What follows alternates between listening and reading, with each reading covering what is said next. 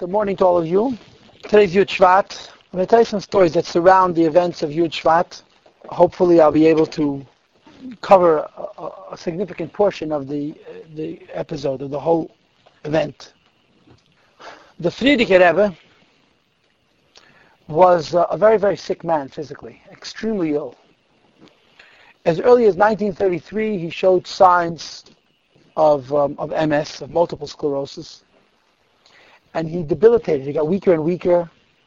He um, eventually lost his ability to walk and even almost to talk. The Frierdiker speech was almost impossible to comprehend.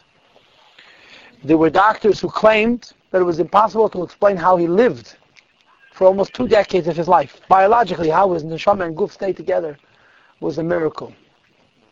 When the Rebbe came to the United States in 1940, he could not walk by himself. He had to be literally held up my grandfather, she lived in Biwa, my mother's father, who was not a Lubavitcher, met the Frierdiker Rebbe at the Greystone Hotel in 1940. He didn't understand a word.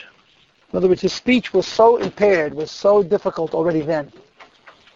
On top of that, in 1945, the Frierdiker Rebbe had a stroke, which set him back even further. He stopped writing and saying Hasidus at that point, but remarkably, he continued to function as a Rebbe. He continued to lead Lubavitch.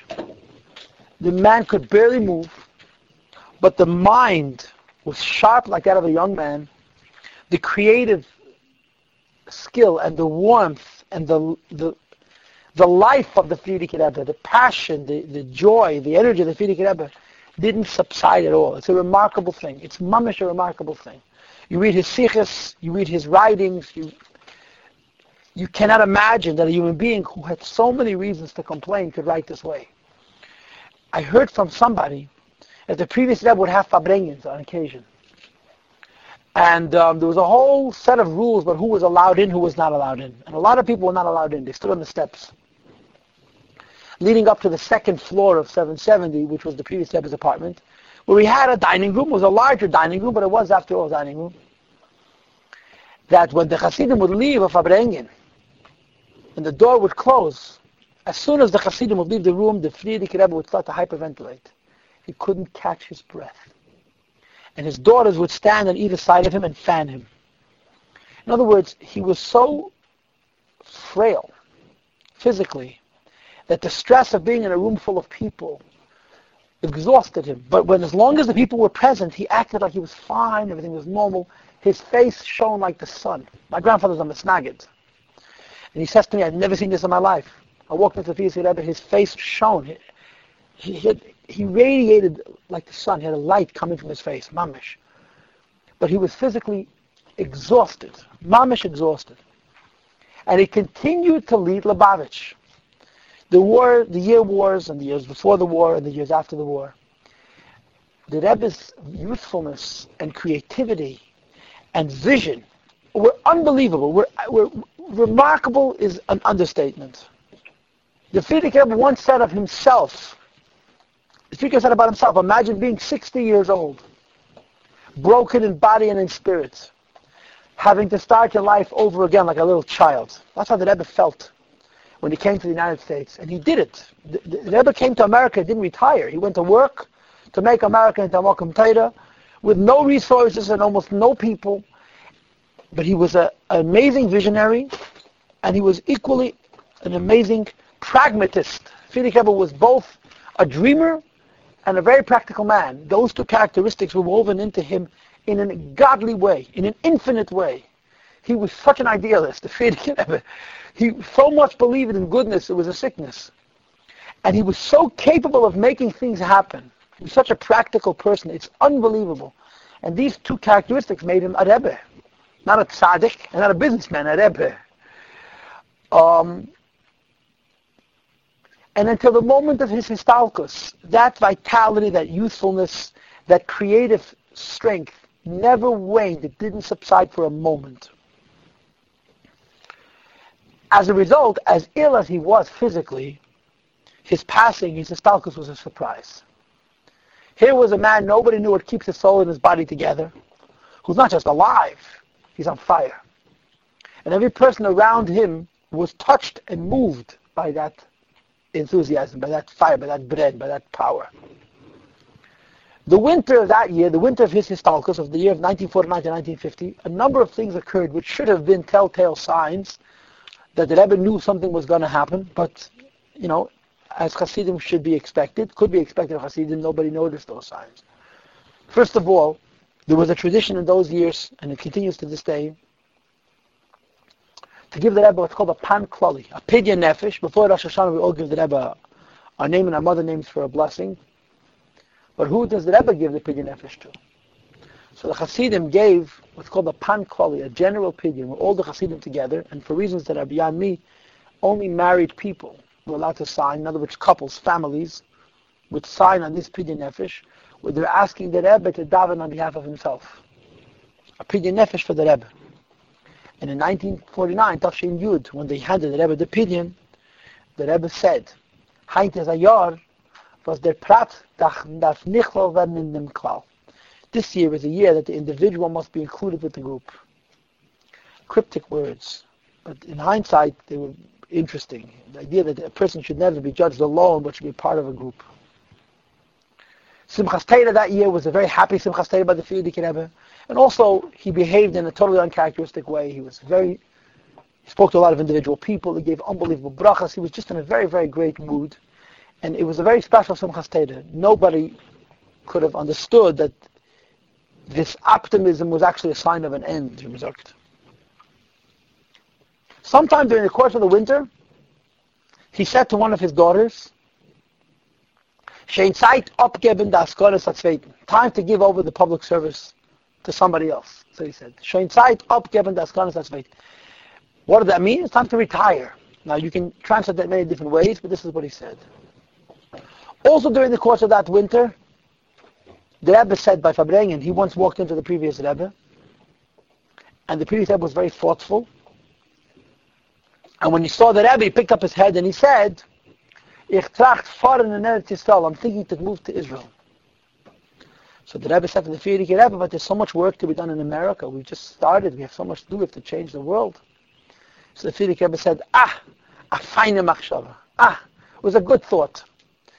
In other words, I, am not going there, but I thought about it. And then the Rebbe said by the Farbrengen, when he told over the story, in Machshava the Shver Shein in Israel. In his fantasy, in his thought, he was already in Israel. And there is indication to the effect that a number of the Lubavitcher Rebbes, shortly before their passing, spoke or even made plans to move to Israel. On Yud Shvat, the Rebbe had Yortzeit for, oh, I forgot one very interesting thing, which is really amazing. The Frierdiker Rebbe continued writing. As limited as he was physically, he continued to write. Erev Shabbos, the Friday before he passed away, he wrote letters and signed letters and so forth. And he had a signature. Everybody had a signature. Exactly one year before, Yud Shvat Tes, he made a very obvious change in his signature. The Rebbe would sign his name, Yosef Yitzchak. That's how he signed his name. The Yitzchak, the word Yitzchak, the Yud was a dot, a point. He'd make a little point, and he would build into a big tzaddik and a chuf and a chesed Beginning Yud the year before his passing, the Yud of Yitzchak, he started to write it like a printed Yud, a square Yud.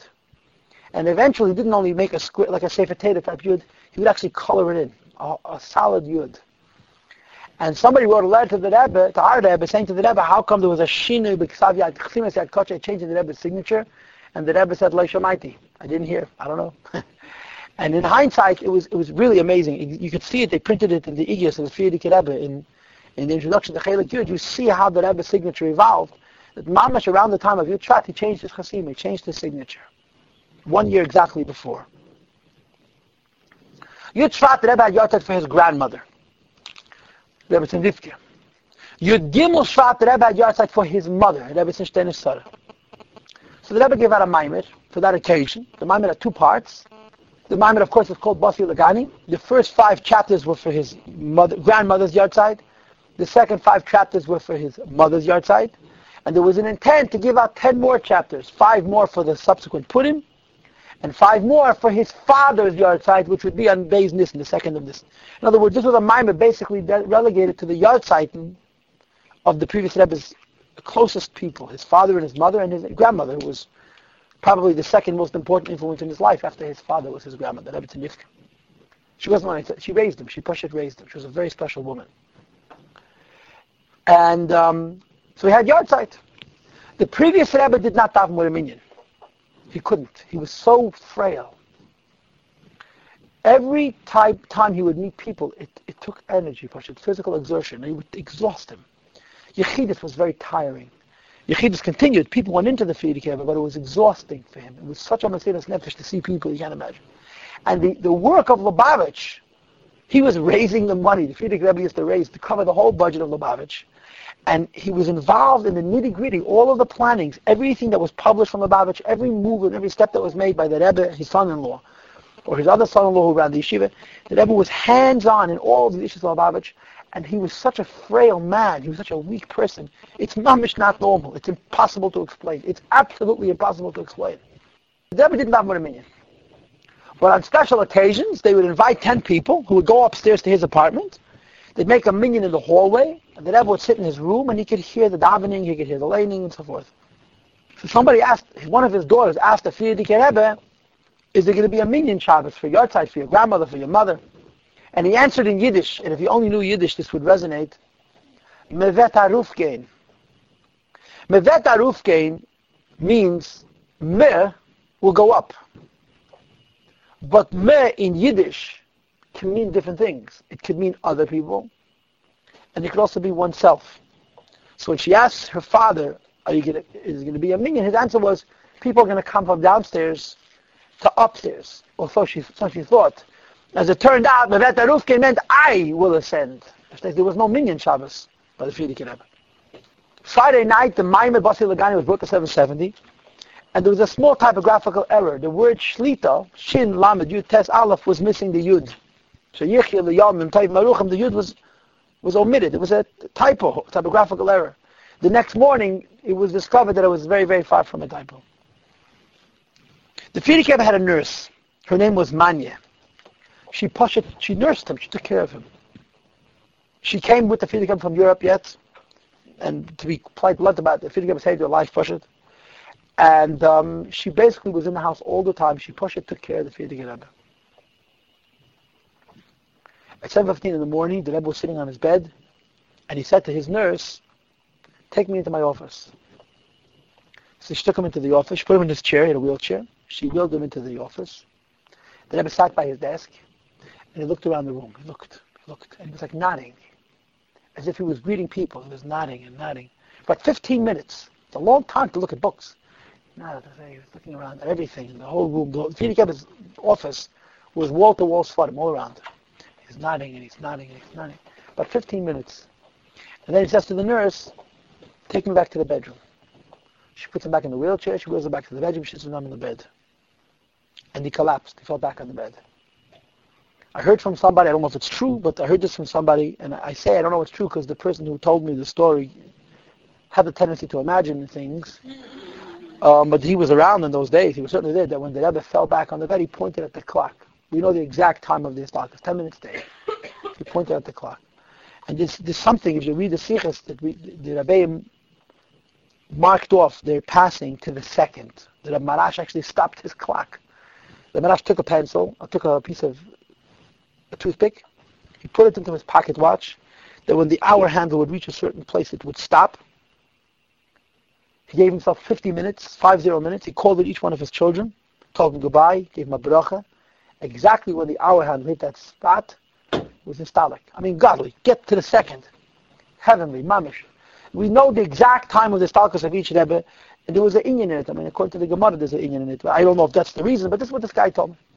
The Frierdiker's yarmulke fell off his head, so they went to put the yarmulke back on his head, and they saw that he was wearing two yarmulkes. The Frierdiker always wore two yarmulkes, and nobody knew it. That's amazing. He was such a public person. People were constantly looking at him, and there were a number of things which were so public, and he didn't want people to see them, and nobody saw.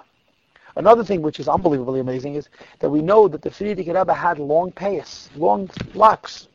They were very neatly tucked under his yarmulke, it was discovered by his tahare after he passed away, and they were cleaning, preparing him for burial. Can you imagine a man, such a public figure? People, there are thousands of pictures of the Frierdiker Rebbe. People stared at him day and night, and nobody saw that they were payas.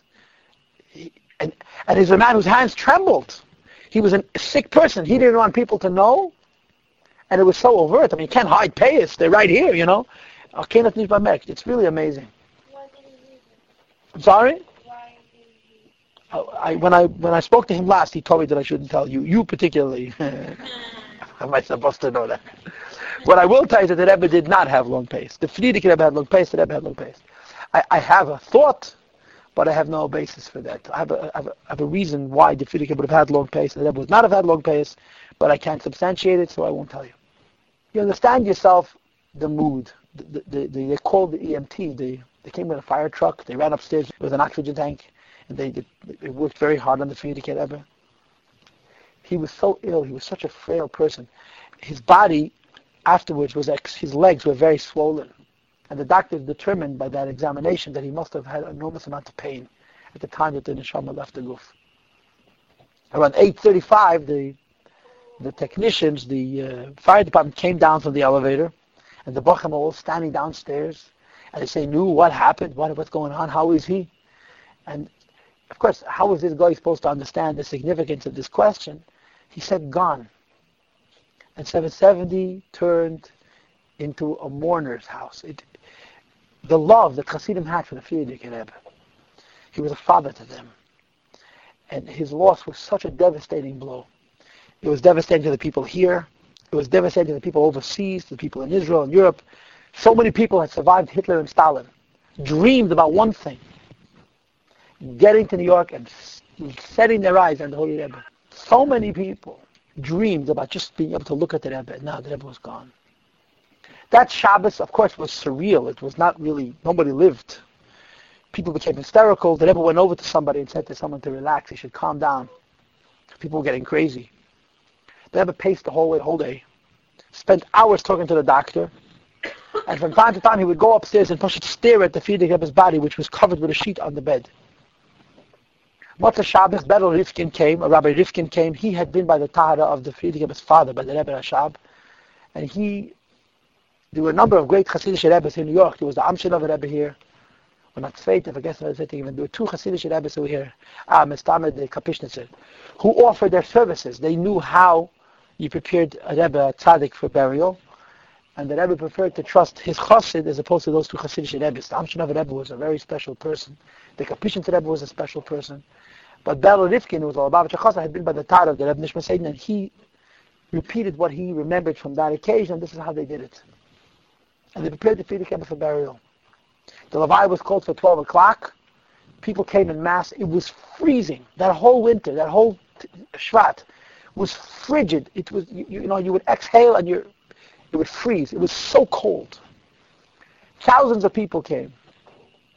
And thousands more came after the funeral was over because Lubavitch makes no eulogy, so a funeral lasts 15 minutes. In the Welt, a funeral of a tzaddik like this would take a whole day, you know. And so people came 15 minutes late, and how late? And it was over. Show was over. My grandfather told me that he was he was the printer for the Rebbe. He, he printed, he prepared the Maimah, he prepared the Basi Lagani. He was standing at the foot of the stairs, and the Rebbe is running up and down, up and down, making preparations for the funeral, for the Levaya. He sees my grandfather, and he says to him, there was a histalkus, Fishka passed away, you have to stop printing the Maimon. Stop typesetting, typesetting the Maimon. At the end of that week, he sees my grandfather again. He says, no, we have to continue to print. We have to print more. Almost a week later.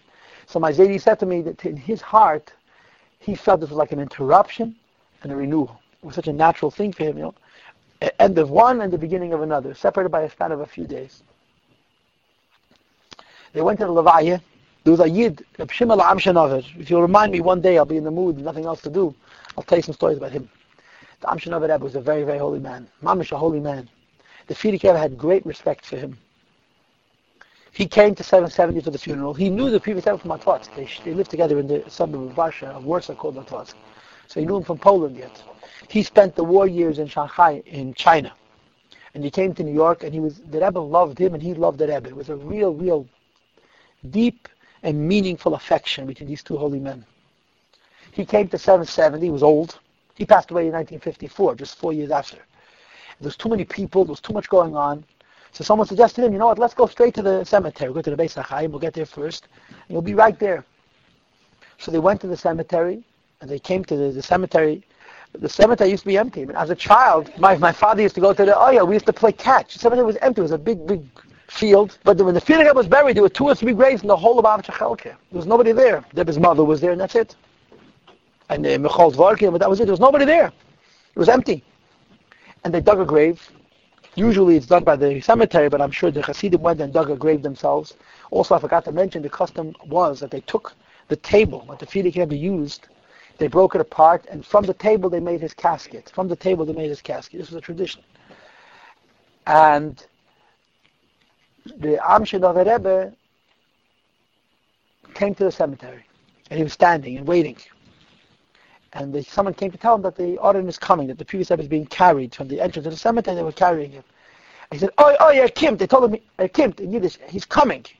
Oi, oi, er kimt. Oi, oi, he's coming. And he chalish, and fainted on the spot. He passed out. The, the, the thought of the talks of the Frierdiker Rebbe nomen.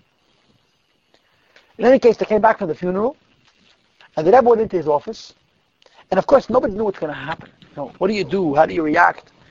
The, the mashpia, the famous mashpia, Shmuel Levittin, all the Bacham looked to him for counsel, and um, they ran to him and said, what should we do? He says, I don't know. Go to the Ramash. Ask the Rebbe. And the Rebbe said, I, I, I, forget all these details, that nobody should come into 770 without first going to the mikveh. He set up a sentry by the door of 770, do not let anybody in. Tell them to go to the mikveh. The mikveh was open all day long. And uh, uh, the Rebbe was telling people how to react to this kind of a situation. To make a long story short, the Rebbe went into his office, and he closed the door, but he left it open a little. He didn't close it all the way. He had torn his kapot, he had torn his shirt, we all did. When the stalkers of the Nasi, everybody tears their kapot. What? Yeah, but the Levaya was Sunday. No, what I said about the mikveh was Shabbos morning. Uh, but this all happened on Sunday, yeah. I went back a little. Had torn his kapot, and he would wear this torn jacket a whole week for seven days. He went into his office, and he sat down on a low, like on a milk box, on a low surface, and he wanted that people should see that he's sitting shiva. The halacha is for a nasi b'yisrael, everybody sits shiva. You don't sit for a week, you sit for a half hour. The Rebbe was not a son, don't forget. The Rebbe was a son-in-law. So the people sitting shiva was the wife and the two daughters. The Rebbe wasn't sitting shiva, but the Rebbe was a mourner. And they set up a system. There were two minyanim each day. There were two son-in-laws. Rashag was the older son-in-law. The Rebbe was the younger son-in-law. And um, they they davened, the Rashag davened with the first mean, the Rebbe davened with the second mean. This is how it was.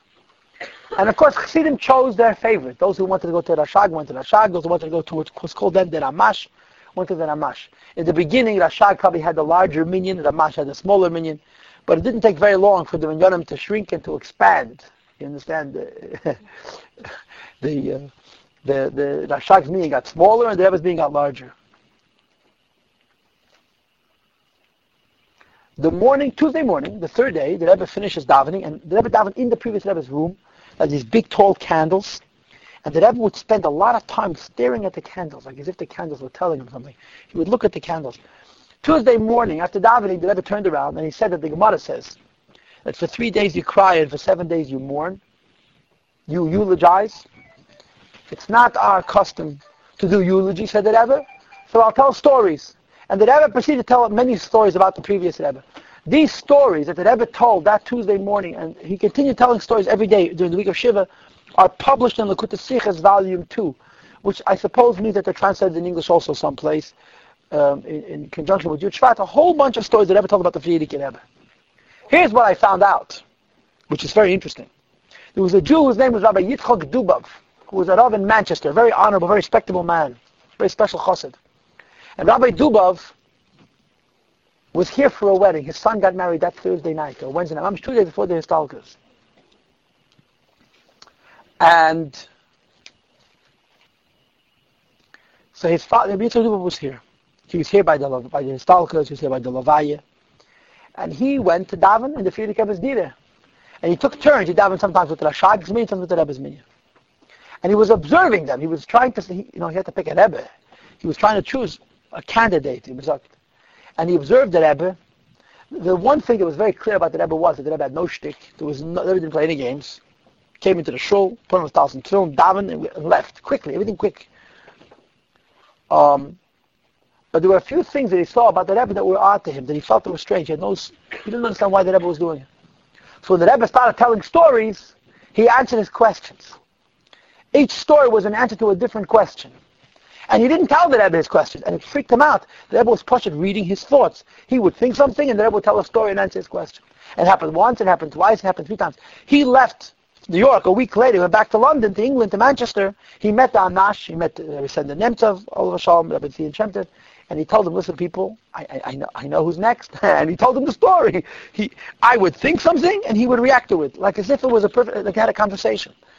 He was wondering why the Rebbe, when he said Kaddish, put his hand across his forehead like this. So the Rebbe told the story that the Frierdiker Rebbe said that when you say Kaddish the Rabbanan, you should uh, say a little Tanya. And, and the Rebbe used to run his hand across his forehead. And the Rebbe didn't clap his chest. He said that the Frierdiker Rebbe said that uh, in a house where you don't, anytime you don't say Tachnun, you don't clap a uh, Slach And a bunch of things But he thought something and the Rebbe would respond. Tuesday, the Rebbe already went to the Ohel. Two days. Two days after the Stalkers Rebbe went to the Tzir. Now I want you to know, though most people die, the expression is, you leave them alone. You don't visit the grave of a deceased for a year. Because it's a time of judgment, and they don't need the extra pressure from visitors. Because when we visit the, the neshama, uh, then the neshama feels it, and they, they're connecting to us, and they're trying to negotiate stuff up there. They, they can't afford to be spread so thin. So this is means that when someone dies, a relative especially, for the first 12 months you don't visit the grave. Afterward, you you visit, and you can visit as frequently as you want, but because that the is already in Gan Eden. But for the first ones, the Rebbe went to the Frierdiker Rebbe two days later. I mean, there was by the Rebbe, the, the Rebbe never looked at the Frierdiker Rebbe like a human being. There's no judgment, there's no heaven, there's no earth. The Rebbe always would say the Frierdiker Rebbe is not there, he's right here. The Rebbe went to the Ohel. He took along with him the various Lubavitch publications, the talks and tales for little children that the Rebbe gave out every month, and he stood by the Frierdiker Rebbe's grave and read them cover to cover. Every publication that came out from Lubavitch, the Rebbe would take to the Frierdiker Rebbe's Tziyun and read it just like the Frierdiker Rebbe would look it over during his physical lifetime. He brought it to the Frierdiker Rebbe and he read it to him. And um, the Rebbe made a habit of visiting the Frierdiker Rebbe's Tziyun. Eventually he established a custom later on, not that year, but later on, of going, whatever it was, once a month or twice a month. And then in the more recent times, the Rebbe started to go to the Ohel literally twice a week to the Ohel of the Frierdiker Rebbe. And um, and this started a whole new idea, going to the tea and going to the Ohel. At the end of Shiva, they ever published a pamphlet, a Sikha, and he again went to the Ohel. And the Rebbe's message to Hasidim was clear, that tzaddikim, loyazvu, same arisam, tzaddikim, holy men, righteous people, holy people do not abandon their, their flock. So certainly, the Rebbe is still the Rebbe, and he's still leading Hasidim, and he's still giving us blessings and connecting us to the Eibishter, and he's even giving us Eitz's counsel. Some of us may feel like we have a hard time getting the counsel, so the Rebbe said the Rebbe will find ways of getting us the messages, but the Rebbe is still the Rebbe. And he would make reference to the story in the Tanakh, that after Eliyahu Navi passed away, Eliyahu Navi didn't pass away, he, he ascended upwards, so it says in the Tanakh, a letter came from Elijah. After he passed away, a letter came from Eliyahu, through his Talmud, through his successor, Elisha ben Shafat, Ashiyatzak Maimad Eliyahu. So the Rebbe was saying, the Frierdiker Rebbe is still the Rebbe. If you have a hard time communicating, communicating with him in person, he'll get you the message through different channels. But the idea of the Rebbe being a Rebbe was out of the question. Not out of the question. It wasn't even something that crossed the Rebbe's mind. The Rebbe is the Rebbe the Shver, the Frierdiker Rebbe is the Rebbe. Case closed. End of story. Discussion over. Now, Chassidim came to the Rebbe and asked the Rebbe to be the Rebbe in the very beginning, and the Rebbe told him, you guys are crazy. The Rebbe's reaction was like incredulous. What are you people, babies? You, did you forget how important this position is? Do you want me to be a Rebbe? Where, how do I come to this kind of a job? Um, but there was one thing interesting about the Rebbe, and that is the Rebbe used to go to the Ohel and talk to the Frierdiker Rebbe, I'm, I'm talking to you, and come back with answers. Come back with clear, decisive, you know, issues. People said to the Rebbe, they have problems. So I would say, okay, so go to the Ohel. So he said to the Rebbe, I went to the Ohel and I read my note. I didn't get an answer. They said, oh, that's the problem. I'll take care of that. and the next time the Rebbe would leave at the Ohel, he would come back and tell you, did Rebbe communicate with the Frierdiker Rebbe after the Histalkus, like before the Histalkus? And it was such a natural thing that to the Rebbe, it was a surprise that other people don't have those a- avenues of communication. You know, the Rebbe once told his brother-in-law, the Rashag, when after the Rebbe was already Rebbe, that he should go to the Ohel. So the Rashag said, "I go to the Ohel, nothing happens." He said, "Oh, if that's the case, then you think I shouldn't go? What's the point? You're talking to a stone." But the Rebbe used to go to some Friedik and and talk to him, mamish kasher yedaber isharel, like a man talks to his fellow. And here he's saying he's not a Rebbe, he wants no part of being a Rebbe, but he'll be the messenger. You can't hear him, I'll tell you what he said. This was the Rebbe's compromise. I mean, I don't know if you can use the word compromise. This was the Rebbe's approach to this whole uh, situation, to this whole scenario, to this whole issue. And there are many, many stories. Yochanan Gordon asked the Rebbe a question, and the Rebbe said, go to the Ohel. So he told the Rebbe, "Wir nicht kein Umener. We're not Breslov Hasidim. We have a living Rebbe. There was a Yid Shia Hecht, the father of the Hecht, Rabbi Yankov Hecht's father, a very chashuv Yid. Uh, uh, he must have been a ball of fire. I mean, he had six lions for children, so he must have been a super lion. So he came into the Rebbe and said to the Rebbe, I have a question. I have a bunch of questions. So the Rebbe said to him, Tu vasich tu, do as I do. Go upstairs to the Fidikam's apartment, go into his office, stand opposite his chair, and read the letter. So he said to the Rebbe, Ich bin a Galicianer Yid. I'm a Galician Jew. And in Galicia, we knew a human being is a Rebbe and not a chair. so the Rebbe had no choice, but the Rebbe had to answer him. And what happened now, what followed, was a year of pushing and pulling. The Rebbe started to Farbreng very often, much more often than he Farbreng before. He did not start Farbreng, he began to edit his Farbreng to look them over, to prepare them for print. And people said, look, this is a sign that you're becoming a Rebbe, you're editing your talks. He says, no, I would have done it before. My talks are Teda. Anybody's interested enough in my talks to transcribe them and to have me look them over, I would have been very happy to look them over before too. I'm just transcribing the talks. But all the Sichos had one message. Connect yourself to the Frierdiker Rebbe, he's the Rebbe. And because there was a historical, so the Frierdiker Rebbe is rising, we have to ascend with him higher and higher so we shouldn't lose our connection. At the same time, the Rebbe started to do, the, continue doing the Frierdiker Rebbe's work. The work of the Americans continued. And um, like I said, if people said that they don't understand the Frierdiker Rebbe's language, they would be very, very happy to help him out. Within weeks of the Frierdiker Rebbe's Histalkus, the Rebbe wrote a letter to Rabbi Michal Lipsker. He was living in France at the time, and the Rebbe writes to him that I had discussed with the previous Rebbe in the weeks leading to the Yud Shvat about the idea of opening up an outpost of Lubavitch in Durham, in, in southern Africa, in North Africa, in Morocco. And we discussed you, but there was no time, so I'm writing you a letter informing you that the Frierdiker Rebbe had selected you for this shlichus. And the Rebbe sent him to Morocco. And this started what was probably the most successful Lubavitch endeavor in the last half century, although most of you don't even know it existed, because today it's basically dormant. After Israel became a state, anti-Semitism in Arab lands accelerated. But it didn't absolutely bust and become mamish murderous till after the Six-Day War. So in all of these countries, you had hundreds of thousands of Jews in Morocco, Tunisia, Algeria, Egypt, Iraq, uh, Iran, Syria, Jordan, had hundreds of thousands of Jews, all the Sephardic Jews, millions of Jews, who were living on eggshells. They had ancient traditions. They'd been living in these places forever. They didn't want to leave.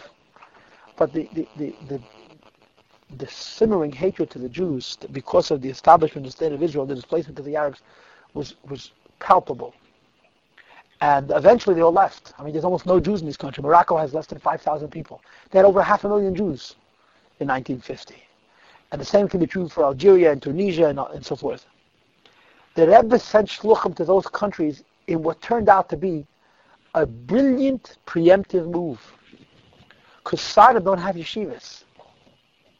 Sodom came to the West. They came to Canada, they came to France, they came to Israel, and they assimilated. Half a million Moroccan Jews almost completely would have lost their identity as Jews. If not for the fact that the Rebbe sent Shluchim to Morocco and established yeshivas in Morocco. And the, the, the, structure of those yeshivas was that the Moroccans became the teachers. They taught they had a base on Sefer. They established a whole network of schools, and for the first time in Sfardic countries there were yeshivas, there was organized learning, and the shluchim were teaching teachers, and they established institutions of learning for hundreds of thousands of people all over Morocco and in other places. When they when there was the Exodus, And they came to the West, so they, they already had a, an Ashkenazi taste of yeshiva life and so forth. And the Nikin is the shluchim in France and in Canada picked them up and continued the shlichus that had been started in Morocco and saved, for a perspective of Yiddishkeit, hundreds of thousands of neshamas, mamish. This was true in, in, in, Can- in France and in Canada and wherever countries where the Sidon went, and also in Eretz Israel. It was an amazing, an amazing preemptive, it was a brilliant preemptive move. There are still shluchim in Morocco, there are still shluchim in Tunis, in Tunisia. There's no, I don't think there's shlich anymore in Algeria. There's certainly no shlich in Egypt. Um, but there were. And, um, but now there's no Jews. The Moroccan king is very protective of his Jews because of the tradition in the royal family that the kings gave over from father to son that as long as you'll be nice to the Jews, this, the reign will last, the, uh, the dynasty will continue. So the Moroccan king is always walking on eggshells because he has to be nice to the Jews and he has to officially hate Jews because he's an Arab. He's one of, the, remember the Arab League. And he gets into a lot of trouble for it, but he's really, he corresponded with the Rebbe, the king of Morocco, beautiful correspondence, very warm. Um, and this all started, mamish, weeks after the Frierdiker was in the style, like the Rebbe sent Michal Lipsker to Morocco. And it was followed up by several dozen young alike to travel there to spread Yiddishkeit. Young people, old people, amazing. The only thing they didn't have was money. They were living in conditions that were from like the 1600s as opposed to the 1900s, but that's another story. At first, when people suggested to the Rebbe he become a Rebbe, he, he, he laughed. He said, ridiculous. The Rebbe got a letter from somebody in which he wrote to the Rebbe the idea of him becoming a Rebbe. So he turns to his secretary. The Rebbe turns to his secretary, Rabbi Chadakov, and says, you hear I'm Shagas, a craziness. This, this Meshuggah writes me a letter that I should be a Rebbe. Who, who could imagine? Mem Schneerson, a Rebbe, he says his name, Schneerson, a Rebbe. So Rabbi Chadakov says to the Rebbe, I, I, I agree with him. So the Rebbe says, so you're also out of your mind. The Rebbe had a good friend, his name was Rabbi Baumgarten, Beryl Baumgarten, who was later in Argentina. If any of you Argentinians, you've heard his name. He was a Pamsha friend of the Rebbe's. Poshta Kutte Freit. He's a special chassid. I know a Satmar Yid from the organization that I volunteer for, V'dai Sharem, who said to me, Der Yid is gewein a tzaddik. He knew him from, from uh, Argentina. He says he was a tzaddik, this Baumgarten. And he was Pasha Rebbe's buddy. They were chums. They loved each other. He was an extremely proactive doer and a happy guy, perfect for the Rebbe. A doer and a happy, it's all you need. The Rebbe's combination. And he meets the Rebbe, and the Rebbe says, Shalom Aleichem, and puts his hand out. And a Rebbe, you don't, hand, you don't shake a hand. You're Lubavitch, in Chabad, in other circles, you can shake a hand. And he stands there with his hands down. The Rebbe, it was a very uncomfortable moment. And the Rebbe says, ah, from those crazy Michiganers who, who got these, like, these delusions. This was the initial stage. At a certain point, it actually upset the Rebbe. The Rebbe said, if people don't stop it, he's going to disappear. He's going to run away and hide. You're never going to be able to find him. The day after Yud Shvat, one day after the Frierdiker passed away, Hasidim all over the world gathered. Those who were able to make it to the Levaya obviously came to the funeral. Those who could not gathered. One of the places where Hasidim gathered was in Israel. They gathered in, in Tel Aviv, I think it was called Nachlas Ben Yamin. All the Lubavitcher Hasidim from all over Israel came there. Now understand, it's hard to understand, but try to understand. Most of these Jews were immigrants who had just moved to Israel a year before, two years before they become farmers. They were living very simple, primitive, impoverished lives. They had one dream. It's all they wanted, to see the Rebbe. These were the Russians whose fathers and brothers were exterminated by Stalin like cockroaches and they had survived. They came to Israel. The Frierdiker Rebbe established Chabad, which is also such foresight, such genius. It was an old, old man, the Frierdiker Rebbe, at the time, but his, his mind was sharp as a razor. And they gathered in, in this shul for an Askara. And there were a lot of Choshev Rabbonim and Choshev Hasidim who spoke. People cried and fainted. It was a very, very emotional event. At that occasion, a Jew by the name of Avram Pariz stands up. Avram Pariz lived in Israel, but he had come to the United States in 1939 for purposes of parnasa, to make a living for his family. And the war broke out. So he was stuck in America. Then the Rebbe arrived, and he didn't want to leave. The war ended. He stayed for another few years till the Rebbe Pasha kicked him out of seven, said to him, go home. He had a wife and children who were getting married in his absence. One charge after another were getting married. He was in New York. He was a big chassid, a very big chassid. He loved the Frierdiker Rebbe like a, like a son. And he worked hand in hand with the Rebbe. He knew the Rebbe well. And he and the Rebbe were friends. He stands up. One day after Yud he stands up and he says to the Hasidim, my brothers, he says, today is a very painful day. Obviously, it's a very emotional time. But I want you all to know, Lubavitch has a Rebbe. And he proceeds to describe to them the Rebbe, the Ramash, who was the last known of the two son-in-laws. People were thinking that Shag would be the Rebbe. And he describes the Rebbe's personality. He says, I sat in the same room with this man for nine years. I never did a stitch of work. I would sit and stare at him. He says, I would sit and stare at him. He's a ganef, he says. He's a thief. He fools the world. He wants people to think he's a common man, but I'm telling you, there's nothing common about him. He's a, he's a holy, lofty, exalted man. He described the Rebbe as he perceived the Rebbe. And this was the beginning. And there was all kinds of stuff going on in Israel and in Europe and so forth. Who's going to be the next Rebbe? In the beginning, there were two candidates, but within a short time, it became more and more apparent. There was only one. Problem was that one candidate is refusing the job. He doesn't want it. He doesn't want to be Rebbe. This Avram Pariz wrote a letter to the Rebbe after Yitzhak, in which he addresses the Rebbe as Kveit Kedushas Admur Shlita. He refers to the Rebbe as Rebbe. And I bet you that he put in Melech HaMashiach also. he, he, was he was a Meshachist uh, from 1943. He was a Meshachist. He probably wrote in the letter Kveit Admur Melech HaMashiach Shlita. The Rebbe gets the letter, and the Rebbe writes him back. I got your letter. And you refer to the Frierdiker Rebbe with the title Shlita, as he writes him.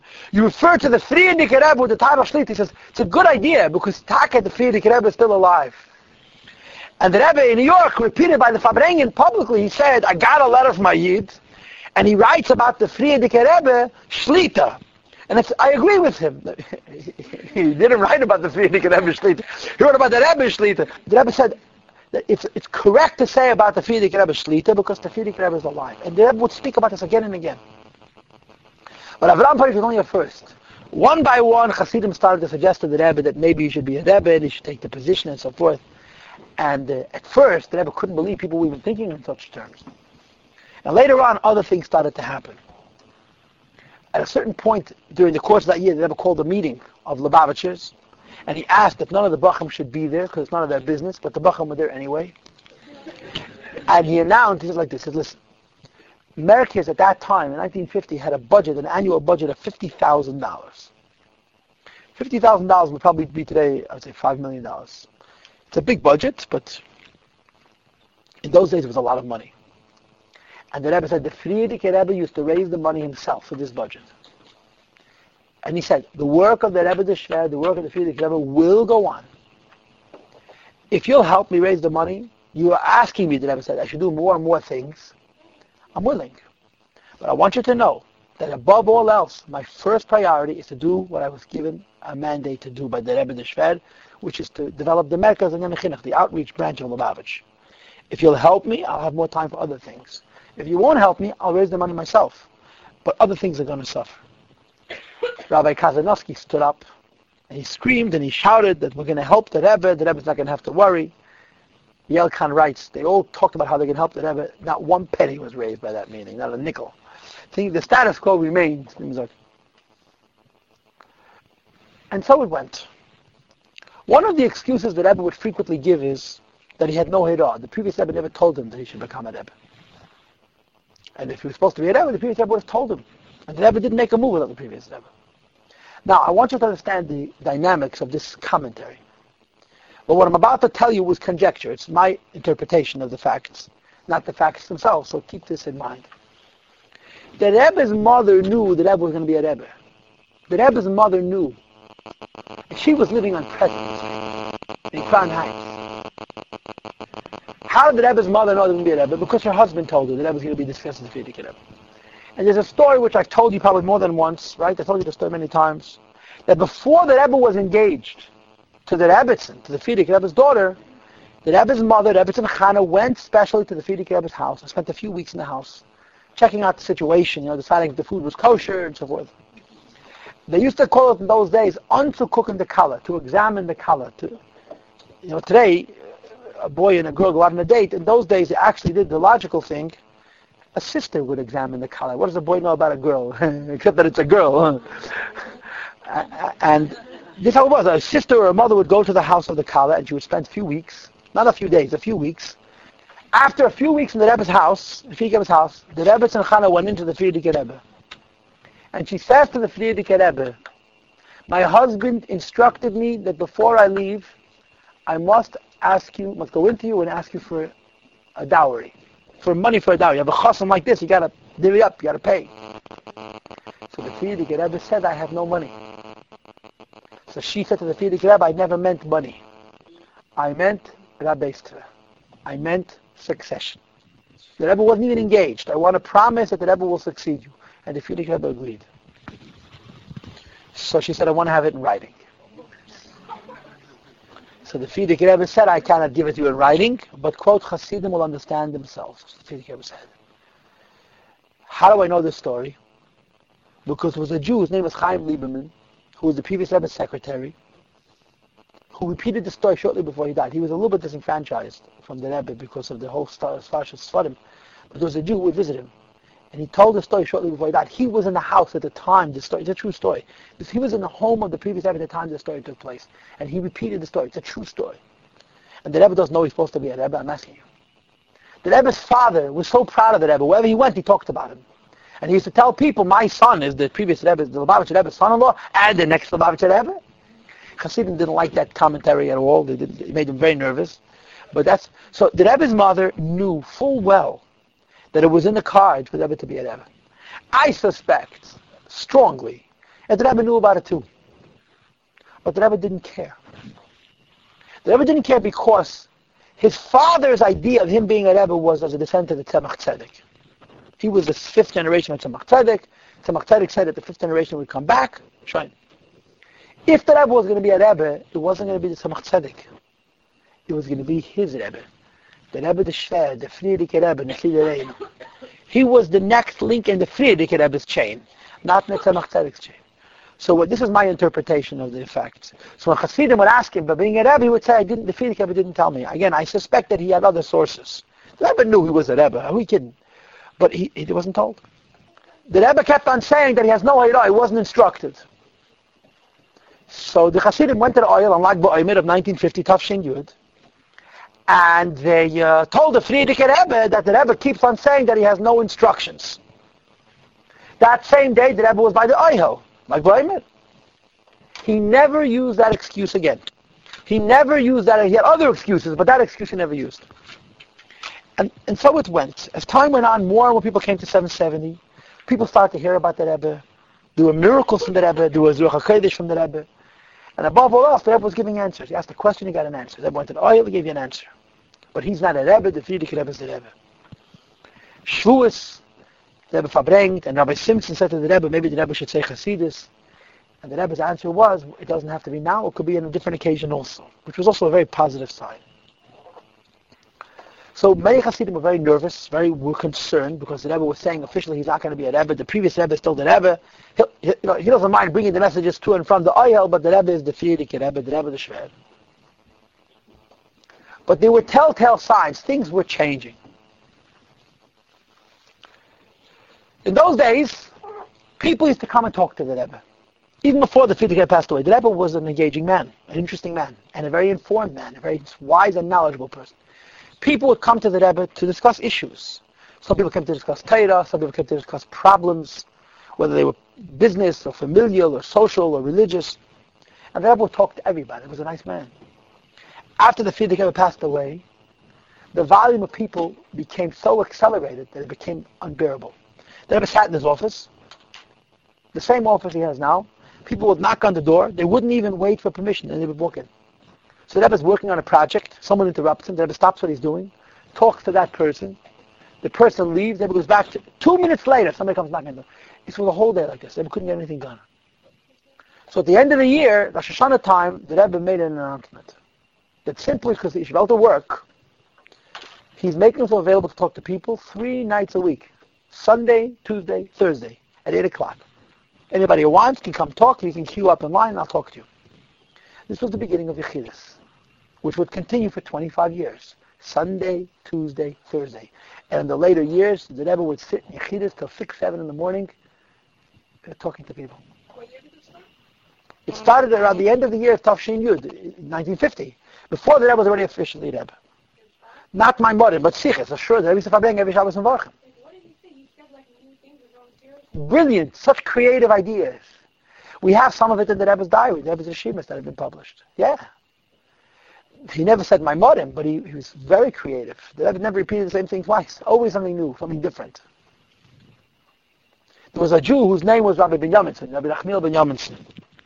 He was an old man, he was a Shlaban Nerov.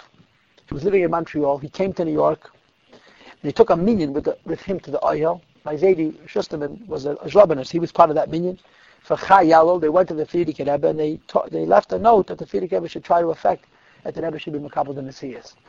He went into the Rebbe and he said to the Rebbe this, he said, us old Chassidim will manage. But the younger, the younger, what's going to be with the youth, with the young people? And the Rebbe said to him, von der Junge habe ich sich nicht abgesagt. I never said the youth to the youth, no. And that is a fact. When Bachem came into the Rebbe, almost from the very beginning, the Rebbe greeted them like Yechidus. There was a Jew who passed away not long ago. There was a Mesha Levet of Mesha Kabbalakir. He came from France in the winter of Tafshin Yud Aleph, 19, the end of 1950, and he walked into the Rebbe's room. He knocked on the door and he walked in to say hello. When he walked in, the Rebbe sees him. The Rebbe says, Ah, du bist da, you're here. Shalom Aleichem. He put his hand out, and he keeps his hands down, and he says to the Rebbe, Ich bin gekommen auf Yechidus. I came to the Rebbe as a Rebbe. So he put on his hat, put on his gartel, and he changed seats. He moved to a different chair, and the Rebbe was Makabal Tichidus. In other words, the young people the Rebbe already accepted to be their Rebbe from the beginning. It was just the elder Hasidim that he wouldn't um, accept. After the Frierdiker passed away. Yeah, I, I, I, want, I forgot to mention this. I just want to mention this going backwards a little bit. The Rebbe used to wear a gray hat and a gray suit, as you can see from the photos. When the Frierdiker passed away, he started to wear a hat and a kapot, a black hat and a kapot. He looked more like a rabbi, you know what I'm saying? After the Shloshim were over, he went back to the suit, to the gray suit. He kept the black hat, and there are actually some pictures that were recently found of this. So Shmuel Levitin, one of the Chassidim, said to the Rebbe that it's unbecoming of a Rebbe to wear a suit. And maybe now that the Rebbe is a Rebbe, you should put on a kapot. So the Rebbe said to him, if I'm a Rebbe, I can figure out myself what I need to do. And if I'm not a Rebbe, what I do is none of your business says, and the Rebbe wore this gray suit with the black hat until Yud Shvat the following year, until he became a Rebbe officially.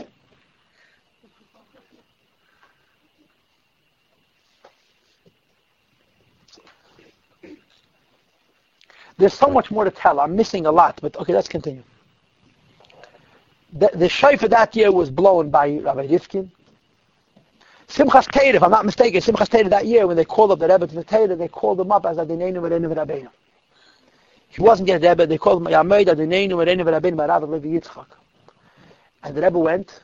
The Rebbe didn't show any outward signs of something being unusual, but when he was reading the Maftir, he was crying. It started Simchas Torah. Tafshin they started to call the Rebbe Adonenu Merenu V'Rabbeinu.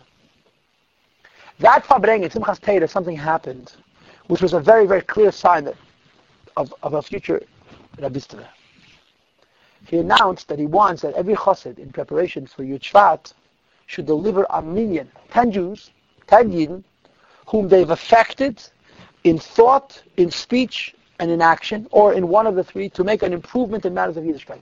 Every chassid should deliver to the Rebbe a minyan, 10 people whom they've advanced in Yiddishkeit through their influence. And the Rebbe said everybody should prepare their minyan for Yud Tes Kislev, and he wants to have the lists. He's going to take it to the Ohel. And he said, you could do it, you'll work hard, you'll succeed, you'll be able to do it. Most Hasidim in those days, 1950, to affect a person's Yiddishkeit, believed it wasn't going to happen. They didn't even try.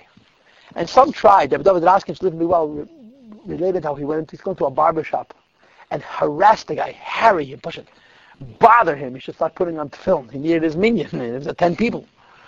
And the rumor has it that the Rebbe had a meeting of his own. The Rebbe had 10 people who himself was also a Makarev. When Yud Tes Kislev came, and many of the Hasidim had not delivered their minyanim, said, okay, I'll give you an extension till Yud Shvat. Everybody should see that by Yud Shvat, you should deliver a minyan. That Yud Tes Kislev, wait, before I get to Kislev, sometime during the winter, Chabad in Israel had a problem. They were working over their um, their some kind of legal documents, some kind of official papers, and they needed to write in, you know, officers, president, vice president, treasurers, treasurers, secretary, and so forth. In the previous file, the previous time they filed these papers, the previous Rebbe was obviously the president. So they asked the Rebbe whom they should put as president. And the Rebbe said they should put his name. Yud Tes Kislev that year, the Rebbe was not yet officially Rebbe. The Rebbe wrote a letter, L'chol ho'admoidim shlita. It's the only time the Rebbe ever did it. To all the Rebbes, may you live and be well. L'chol ho'admoidim shlita. To all the Rebbes all over the world. And the message, the letter said that all Hasidic Rebbes should celebrate Yud Tes Kislev. In Israeli newspapers, they published a copy of this letter, and it was headed, it was titled, Michtav Mikvei Kedushas Admur Shlita in Lubavitch. It's a letter from the Rebbe Shlita in Lubavitch. In other words, the Rebbe was not officially Rebbe, but the Rebbe allowed them to put this ad in the Israeli paper that the Rebbe the, the Rebbe Shlita. Now the story with this letter is the following. The Belzerov, the great and holy Belzerov, Rabbi Adela Belzer, you can read about him in English. He was a very holy, holy, holy, holy man. And the Rebbe met him once in Berlin. He was a very Hayid. He also got a letter from the Rebbe, L'cholad Moedim Shlit. So his secretary, who used to read for him because he was blind, comes into the Belzer Roof, the Heilige Belzer. He says, Rebbe, a jinge Rebbe von Amerika geschickt dem Rebbe ma brief. A young, new Rebbe from America. Strike one, strike two, strike three. Young, new America. is sending the Rebbe a letter with instructions. So he should make, he's telling the Rebbe, the Belzer how to be a Rebbe. And the Belzerov did not think it was funny at all. The Belzerov said to this secretary of his, Anshel, Anshel, whatever his name was, take it back, Tita Rikbish, Bilsach with fire. You're playing with fire. A different version I heard from the Tversky, Nachman Tversky, then he said, nine, nine, from the. No, no, you're wrong. He's amongst the biggest Rebbes. And the Rebbe wasn't even a Rebbe yet. The Belzerov shook his hand in 1931, verstehst? But these were the kinds of people who didn't need too much communication to get to know each other. You know the Rebbe was giving everybody shalom with a towel. And, when the, and his head down. When the Rebbe came by, he picked up his head, looked at the Rebbe, took off the towel, and he shook his hand and put the towel back on. They didn't exchange a word, but they knew each other. that, that's all these people needed. This was enough. Tzaddikim. In any case, in any case, as we got closer and closer to Yud Shvat, from more and more places, more and more Hasidim are writing letters asking the Rebbe to become the Rebbe, the Nasi B'Yisrael, their Rebbe. And the letters started to arrive in New York. Chavdala Tavis, a delegation of Hasidim, brought into the Rebbe a whole stack of such letters, and they handed it and they presented it to the Rebbe. And the Rebbe said in Yiddish, Bosidas, what is it? And then he took a look at it, and he pushed it. He started to sob. The Rebbe started to cry. And he said, das hat mit mir den ganzen kein Scheiches. This has nothing to do with me. And the Rebbe standing, sitting there and crying, sobbing, and the Hasidim were standing. So finally the Rebbe asked if they would leave the room. They're standing and crying. That same day, Lubavitcher Hasidim put an ad in the local paper, in the American, in the New York newspaper, they called the Morgen Journal, in which they announced that Lubavitcher Hasidim all over the world are accepting Kvei Kedusha Admur Haramash as Rebbe, and there's going to be a big coronation of the Rebbe on Yud Shvat. Some chachamatik, some genius, ran into the Rebbe with this paper and says, look, the Chassidim put in the paper that you're becoming a Rebbe. So the Rebbe called in his secretary, Rabbi Chadakov, and said to him, you must put in the paper a denial. It's not true. Chadakov called in Rabbi Shmuel and he said, listen, I'm the Rebbe's secretary, I have a job to do I'm going to do it. You have two hours. After that, I'm putting the ad in the paper. So they ran into the Rebbe. And they begged, and they cried, and they pleaded, and they tried every trick in the book. And the Rebbe saying, you had no right to do this. So finally, Reb Shmuel Levit says to the Rebbe, we didn't put in the paper that you agreed to be Rebbe. We put in the paper that we're making you into Rebbe. You can't deny that, because it's not up to you, it's up to us. the denial was never printed.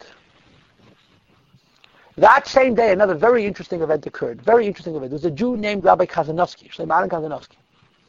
Kazanovsky was a Hasidic Yid who did a lot for the Rebbe, a lot for the previous Rebbe, a lot for the Rebbe. He was an activist. He was a successful activist.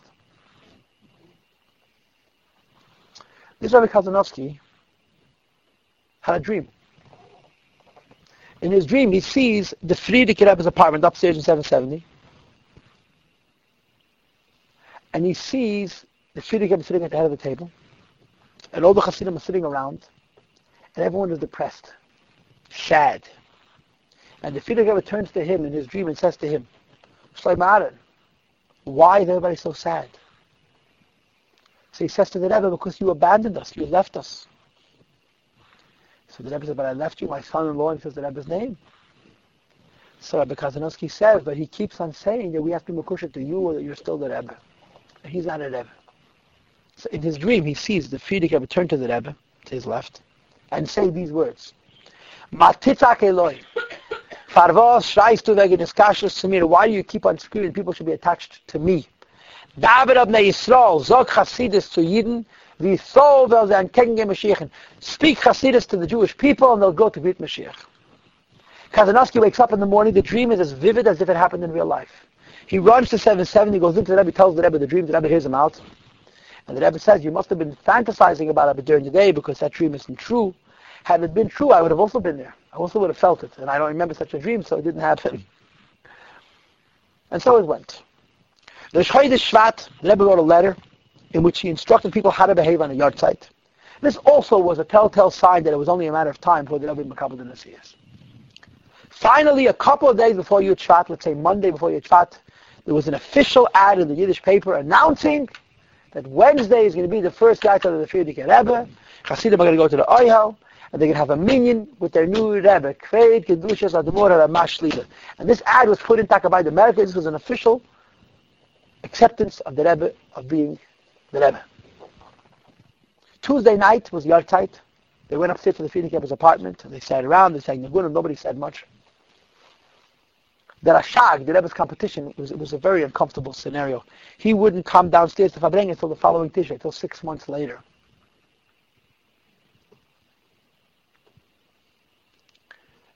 There was a Minyan Maidiv, a second Minyan Maidiv, wherever it was. And then the next morning, they would daven Shachas for the Yomid. And after Shachas, they get on buses, they went to the Ohel. The Farbrengen was called to 8.30 at night. And um, 770 filled up with people. Hundreds of people came. How many people were by the Farbrengen of the Rebbe's coronation? About 300. But 770 was packed, you know, the Hasagas, you know, uh, average Shabbos today, you have a lot more than 300 people in 770. But by those days, it was like, wow. The room wasn't very big. It was full of people, and a lot of people came as chassidim, people came as well-wishers, and people, Pashat, came out of curiosity. One such man was Rabbi Metzger. Alter Metzger was lying. He was learning in Yeshiva University, Yeshiva Yitzchak al and his friends were saying, you heard this, the, the Hasidim making a Rebbe, let's go check it out, see what happens, you know. So they went Pashat as, as, as observers, as, uh, as sightseers. He says, I came and I never left. He came that first Farbrengen and I didn't leave. Farbrengen was called for 8.30. The Rebbe showed up 20 after 9. The Rebbe was never late to anything. The Rebbe was always on time. For the Rebbe to have been late was very, very novel. Where was he? He was with his mother. The Rebbe spent several hours that afternoon with his mother, and he, was delayed by these conversations. What they discussed, nobody knows. But I can assure you, we all wish we knew. Because they weren't talking about the weather, about wallpaper. They probably were discussing, and it's only a probably, the Rebbe's mother had all kinds of information from the Rebbe's father about this position. Because there was a tradition in the Rebbe's father's family that there would be a Rebbe coming from that line, from that chain, from that link, from that branch. And they came to Farbrengen. And he Farbrengt. But the Rebbe didn't beat around the bush. If he's a Rebbe, he's a Rebbe. And he started to talk like a Rebbe talked. He said in the beginning of Farbrengen that in America, you take a new job, you have to make a statement. So they made an official statement. And he Farbrengt. But no Hasidus. No Maimer. 20 to 11. Well over an hour into the Farbrengen. One of the elder Hasidim, his name was Rabbi Sender Nemtsov, stood up on the table an old chassid, Rebbe Sander Nemtsov, stood up on the table, and he said, the sichas in gute, the sichas are wonderful. Aber der Elam will Chassidus, nimmt sich Chais, the Rebbe sagen Chassidus. He said, the sichas are wonderful, but we want the Rebbe should say Chassidus. Rebbe should be kind enough and say Amaymer. So Rebbe smiled and told him to get down to the table. The Rebbe came to the Farbrengen with the Basi Lagani, came with the, with the pamphlets to the Farbrengen. It was sitting on the table, the Rebbe's table closed like this here. And the Rebbe opened it, and he looked inside, and he said, in the Maimer that the Frierdiker Rebbe gave out for his Histalkus, he begins, Yud he begins Basi Lagani. And the Rebbe's looking inside. Now, girls, I, am not very good at drama, but the Rebbe said the statement. In the Maimer that the previous Rebbe gave out for his Histalkus, Yud Shvat, he begins Basi Lagani, and then the Rebbe breathes. There's a pause. The pause lasts three seconds. It feels like a million years. There's a tape. There's an audio. You have to hear this. And then you hear Basi Lagani Achesi Kala, and there's another pause. But this second pause is very noisy because you hear the noise in the 770. People are getting up. Maimer, it was such an exciting moment. The Rebbe started to say Hasidus. And the Rebbe Zog, the Rebbe Shabbat the Rebbe started saying the Maimer. At first, it was very, very hard for the Rebbe to say the Maimer. He kept on stopping and breathing and sighing. But as the Maimer progressed, he became more comfortable. The speech became more fluid. And at a certain point, the Rebbe stopped and he asked they should sing two Nigunim. Because in the Maimer Basi Lagani, the Rebbe mentioned each Rebbe by name five times. He said two Titus from each Rebbe, two thoughts, one story from each Rebbe. A fourth time he mentioned each name of the, each Rebbe's name. And lastly, he sang a niggin of each Rebbe, and he wove into the fabric of the Maimer the niggins. He stopped twice in the middle of the Maimer. Each time they sang two Nigunim, one from each of the Rebbes, and then after they sang two more Nigunim, they had the Nigunim of all the Rebbes. As soon as they finish singing the Nigunim, this old man Nemtsov flops back up onto the table and he shouts. He says, Chassidim, we should thank the Abishter that the Abishter was good enough and he gave us a Rebbe and the Rebbe was Makabal the Messias. And he says loud and clear with his whole neshama, Baruch atah the Shevel Akeinu Melech HaElam Shechayanu V'kimonu V'gyonu V'zman And everybody screams out, Amen. And the Rebbe says to him, he should sit down and relax. And the Rebbe continued the Maimer. Then again the Rebbe stopped, they sang two more Nigunim, and then the, Rebbe continued. When the Maimer was finished, the Rebbe said, It's the Herzach Now listen to me good, Jews. And he basically said that nobody should think you've chosen the Rebbe, and now you can retire. You've chosen the Rebbe, and now you're going to go to work. And the Rebbe says, I was not selected to take over your responsibilities. I was selected to help you. Everybody has a job, everybody has a shlichus, everybody has a mandate and a mission from the Rebbe, the Shver, from the Frierdiker Rebbe. And nobody can do that for you. It's not going to help writing letters, saying l'chaim, singing nigunim, telling stories. This every person's got to do. We have our own piece of this world that we need to work on, and this whole there's nothing to talk about. The Rebbe said, I'll help you, but I can't do the work for you. Farbrengen finished around 12.30 that night. When the Rebbe left, old Jews with white beards were dancing like kids. The joy was unbelievable. And they reviewed the Maimonides. Of course, you guys know about the Maimonides. The Maimonides talks about the seventh generation and bringing Mashiach. It's an unbelievable Maimonides. A whole night Wednesday night to Thursday, they reviewed the Maimer. A whole day Thursday, a whole day Thursday. When the Rebbe came to Shul Shabbos, they had reviewed the Maimer maybe 20 or 30 times. Each time took an hour. And when the Rebbe arrived in 770, the Rebbe asked, how come they don't tell him good news? He heard. He said, how come I only hear the bad news, I don't hear the good news? Now, I just want to give you an idea, just give you a contrast. The next morning, the Rebbe came to 770, and he went into the Shul for Leining. They had these little thin paper Siddurim, these thin little Siddurim lach. the Rebbe picked it up, he opened to the correct page of Kiv and he folded it back like this. The Siddur was, was old, and he's holding it in his hand like this. So some Yid, obviously not a Lubavitcher, came into 770 for davening. He sees the Rebbe. Rebbe was bringing a long kapata for the first time, you know. But he looks like 25 years old. Take a Siddur, open it, and fold it back and hold it like this. He says, Yinga man. Young man, that's not how you hold a Siddur.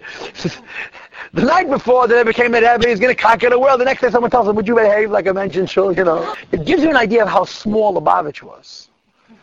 Which gives an idea how unbelievable visionary the Rebbe was.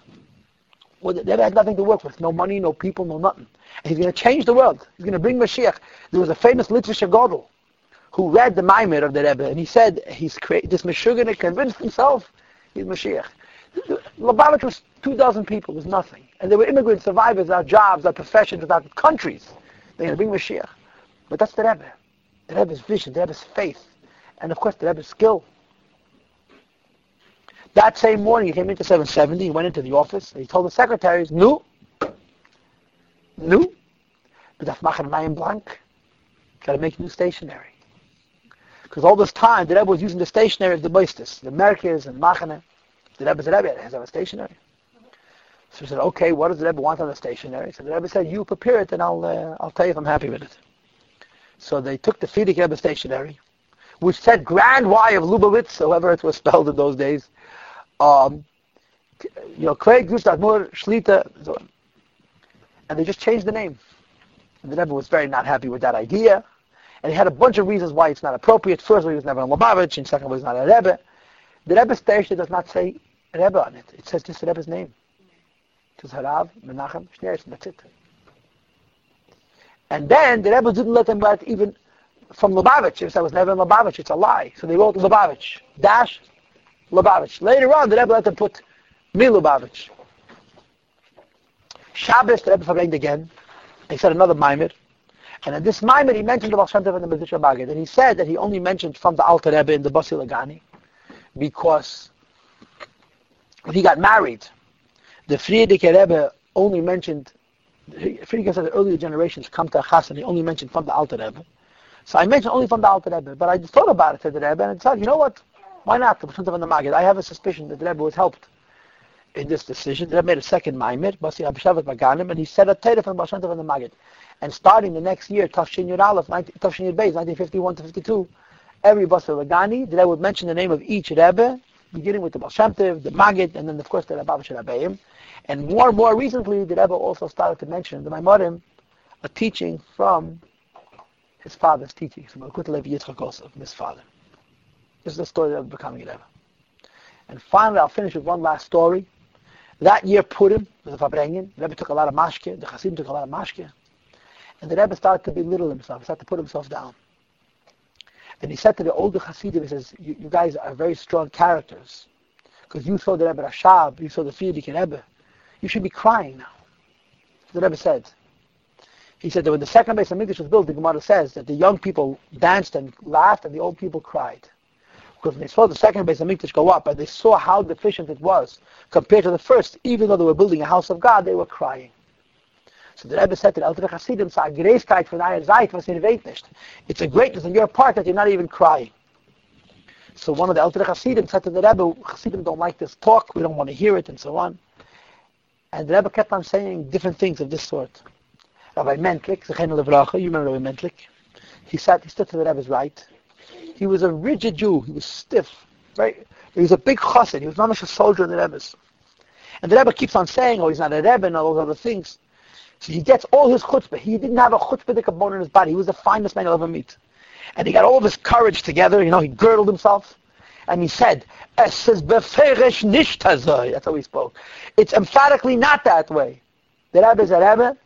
It says, Ein shall us from the Alter Rebbe. It's one chain directly from the Alter Rebbe. And then he got up from his place. He walked over to the Rebbe with his cup. He says, I'm coming to take L'chaim from the Alter Rebbe. He says to the Rebbe. And the Rebbe gave him. The Rebbe gave him. In case that's the story. This is a Maisa. The emphasis, this is the first part of the Farbrengen. Now you have to talk about, so what does that mean to me and what do I got to do about it? But I'll leave that for Rabbi Alltime. He's very capable. Okay, okay.